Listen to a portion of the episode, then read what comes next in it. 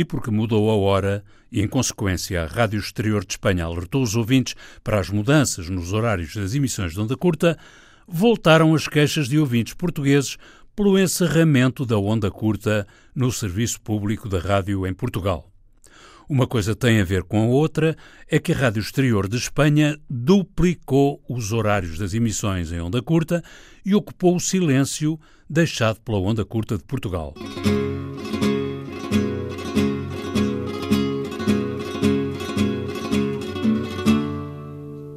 Estão nuestros hermanos com emissões em português do Brasil a falar para o Atlântico Norte e Sul e respectivas frotas pesqueiras, para as Américas, para as costas do Índico, para o Oriente, para a Ásia. A verdade, neste caso, é que a Espanha fala porque decisores portugueses baixaram as orelhas. Rádio Exterior de Espanha. Emissão em português. Em meu nome. Em seu nome. Em nome do ouvinte. O programa do provedor do ouvinte. João Paulo Guerra. A onda curta da RDP foi extinta há oito anos, mas é escusado procurar qualquer documento que legitima a decisão. Tal documento não existe. RDP Internacional. Portugal. A partir deste momento, estamos a transmitir em onda curta para a África, na frequência de 17.680 kHz, banda dos 16 metros. A Administração da Rádio e Televisão de Portugal, RTP, considera que, com base nessa decisão pouco clara, a onda curta é um caso encerrado. Caso arrumado foi também a palavra de ordem vociferada por coléricos membros de sucessivos governos. Chuba a onda curta, vamos eliminar, vamos. Não temos meios. Vamos, sim, senhor, eliminar a onda curta. Não temos meios, não há, não há aqui dúvidas. Não há aqui dúvidas. Vamos fazer, as, vamos, vamos, estar, vamos fazer as alterações necessárias. A favor da decisão de encerrar a onda curta, governantes e gestores têm objetado que é isso mesmo que se passa lá fora, onde a onda curta estará em extinção. Mas a mentira, por mais propagandeada que seja, não consegue passar a ser verdade. E a própria presidente da Digital Radio Mundial, Roxandra Obreja, demonstrou este ano que há muitos pontos deste vasto mundo dependentes das comunicações por onda curta. 20 anos após o primeiro grande golpe, a onda curta está a renascer. Quem o garante é Roxandra Obreja, presidente da Digital Radio Mundial, DRM ou Rádio Digital Mundial, o consórcio internacional que desenvolveu um sistema de transmissão digital, universal e padronizado, para todas as frequências de transmissão rádio, incluindo FM, onda média e onda curta. Num artigo publicado em fevereiro deste ano no site radioworld.com, a presidente da Rádio Digital sublinha que nem todos os ouvintes do mundo têm acesso a banda larga, smartphones, planos de dados ou rendimento suficiente para poderem aceder à rádio via internet. E por isso, diz ainda a presidente da Digital Radio, o rádio analógico continua a resistir e a onda curta foi colocada novamente na agenda das principais emissoras de rádio do mundo. Há cerca de 20 anos, a BBC decidiu encerrar as transmissões em onda curta para os Estados Unidos e outros países desenvolvidos. Mas o mesmo não aconteceu com as transmissões para a África e Ásia, continentes em que a onda curta continua a ter um papel importante. Até porque, sublinha Roxandra Obreja, a onda curta ultrapassa barreiras geográficas, culturais, religiosas e políticas, é gratuita e pode ser consumida anonimamente. BBC, Voice of America, Deutsche Welle ou Radio Japan são algumas das estações que continuam a transmitir para as regiões mais remotas do planeta. A presidente da Rádio Digital Mundial cita o caso da Austrália, onde recentemente houve uma ampla consulta sobre a possível reintrodução da onda curta para muitas ilhas do Pacífico que dependem dos serviços das emissoras australianas. Mas há outros exemplos de emissoras que, neste ano de 2019, estão a reinvestir nas emissões de longo alcance. É o caso da Rádio Nacional de Espanha, que duplicou as transmissões desde outubro de 2018, adicionando outros idiomas à programação para o exterior, nomeadamente para os países africanos. E assim, acrescenta a presidente da Rádio Digital Mundial, tranquila e seguramente a onda curta está a ser reexaminada e apreciada pela qualidade das transmissões e pelo potencial como uma rádio de crise. Uma rádio que, sublinha, pode tornar-se crucial em situações de emergência quando as estações locais e regionais, por satélite ou internet, ficam fora do ar a onda curta foi novamente colocada na agenda e adaptou-se ao digital, o que se traduz em emissores mais eficientes e numa significativa economia de energia que pode ir até 80% comparativamente aos antigos emissores analógicos. O papel importante e o grande potencial da onda curta devem ser examinados com uma mente aberta, conclui a presidente da Digital Radio Mondial.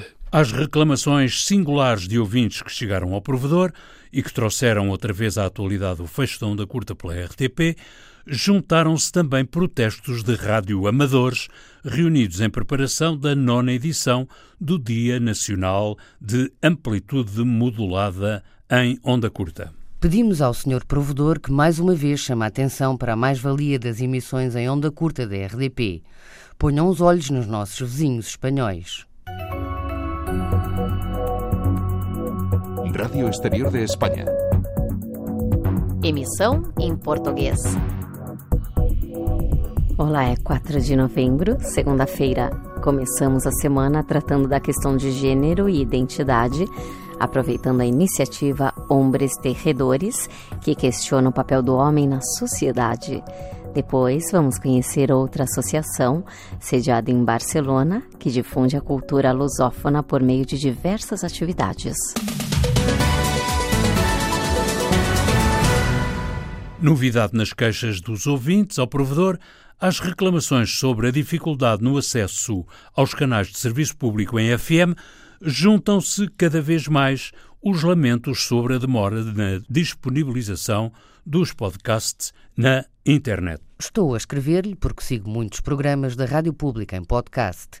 Assinei o podcast Legislativas 2019 no entanto, nesse podcast não estão incluídos os debates que têm acontecido e que têm sido transmitidos pela rádio. Seria possível incluir os debates nesse podcast? Penso que faria sentido. Não encontro nenhum podcast com os debates e, caso exista, agradecia que me o indicassem. Também tenho muito gosto em ouvir o seu programa em podcast. Lá está, não perco um. Com razão, sem ela, os ouvintes continuam a protestar e a mostrar que continuam atentos às questões relacionadas com o bom uso da língua portuguesa. O vosso colaborador deve ser muito boa pessoa, com certeza. No entanto, hoje disse uma palavra que me indignou. Grandíssimo. As questões relacionadas com o bom uso da língua portuguesa merecem sempre a maior atenção da parte do provedor e da sua equipa uma vez que essa é também uma das obrigações da rádio em geral e do serviço público em particular. Todavia, no caso que o ouvinte relata, temos algumas dúvidas de que se trata de um erro. A palavra grandíssimo existe, é o superlativo absoluto sintético do adjetivo grande, pelo que, dependendo do contexto em que foi usada e daquilo a que se referia, não podemos, à partida, qualificar o seu uso como um erro. Naturalmente que a adjetivação deve ser evitada na comunicação radiofónica, salvo quando se trata de espaços próprios de opinião. Mas há situações em que, pelo contexto, o uso de adjetivos se pode justificar, sobretudo em espaços que não são da área específica da informação. O futebol continua a motivar grande parte das queixas que chegam ao provedor, seja por excesso de futebol, seja pela primazia dada aos três principais clubes ou alegadas faltas de isenção. Mas, pela primeira vez, o futebol foi suplantado pela política no rol das razões de queixa dos ouvintes. O período eleitoral e a chegada de novas forças políticas ao Parlamento fizeram aumentar as questões relacionadas com a política.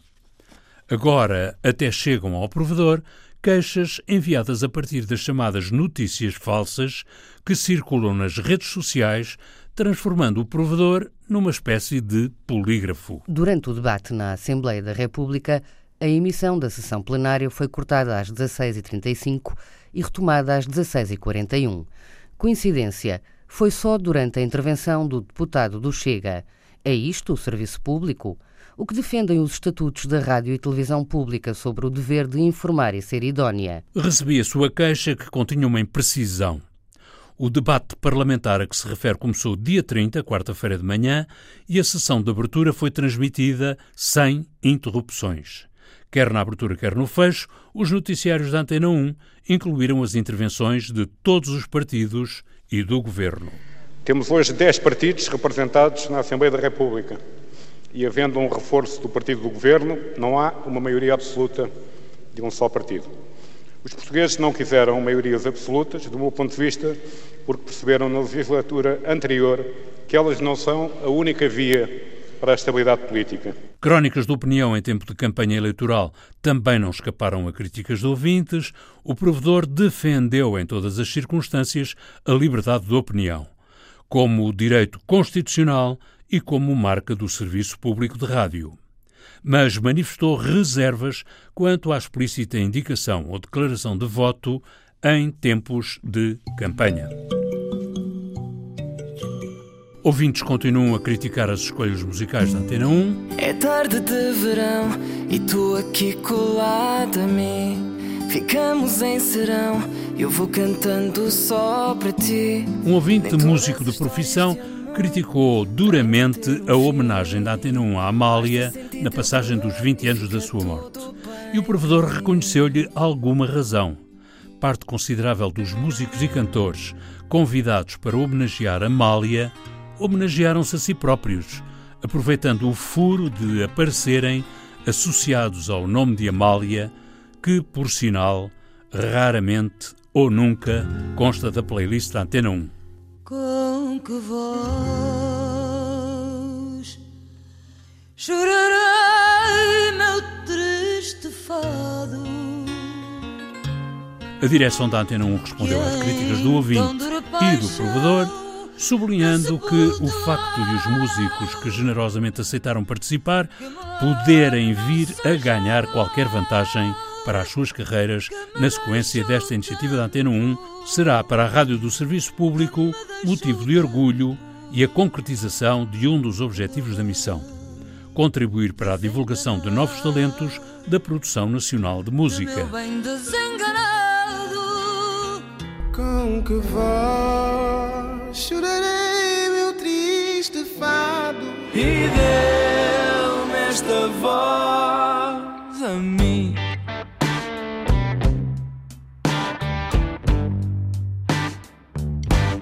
Por entre queixas, protestos, reclamações, perguntas, sugestões, na correspondência dos ouvintes para o provedor também houve espaço e tempo para elogios. Parabéns à jornalista Rita Colasso e ao sonoplasta Paulo Castanheiro. Mais uma vez, aliás. Neste caso, pelo facto de a reportagem com olhos de ouvir ser finalista e o único trabalho português do Prémio de Jornalismo Gabriel Garcia Marques, na Colômbia. Mesmo que não vença, já ganhou. O outro elogio é ao David Ferreira e ao programa David Ferreira a contar consigo e com Joana Dias, de sábado, 14 de setembro. Programa dedicado, em grande parte, à festa do Avante. É sempre bom haver na rádio pessoas com memória. Quantos terão assistido à festa do Jornal Avante? A primeira festa, em 76, em Lisboa, na antiga FIL.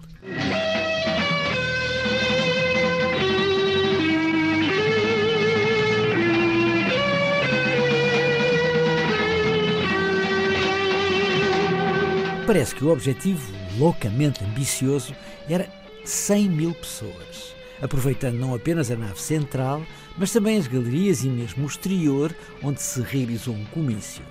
Mas um bom bocado depois da festa ter começado, ainda havia filas para comprar bilhete. Quantos foram? Houve quem falasse em 200 mil. As notícias da morte próxima do PCP eram francamente exageradas. E para terminar a resenha de paradas e respostas entre os ouvintes e o provedor, fica o e-mail de uma ouvinte a criticar a jactância de um locutor da Antena 3 que terá demonstrado desconhecer que os velhinhos deste país também gostam da alternativa pop. Antena 3, a alternativa pop. A música do genérico do programa do Provedor do Ouvinte é da autoria de Rogério Charras, interpretada pela guitarrista portuguesa Marta Pereira da Costa e o contrabaixista camarunês Richard Bona. Montagem de João Carrasco, ideias e textos de Inês Forjás, Viriato Teles e João Paulo Guerra. Em meu nome. Em seu nome. Em nome do ouvinte. O programa do Provedor do Ouvinte. João Paulo Guerra.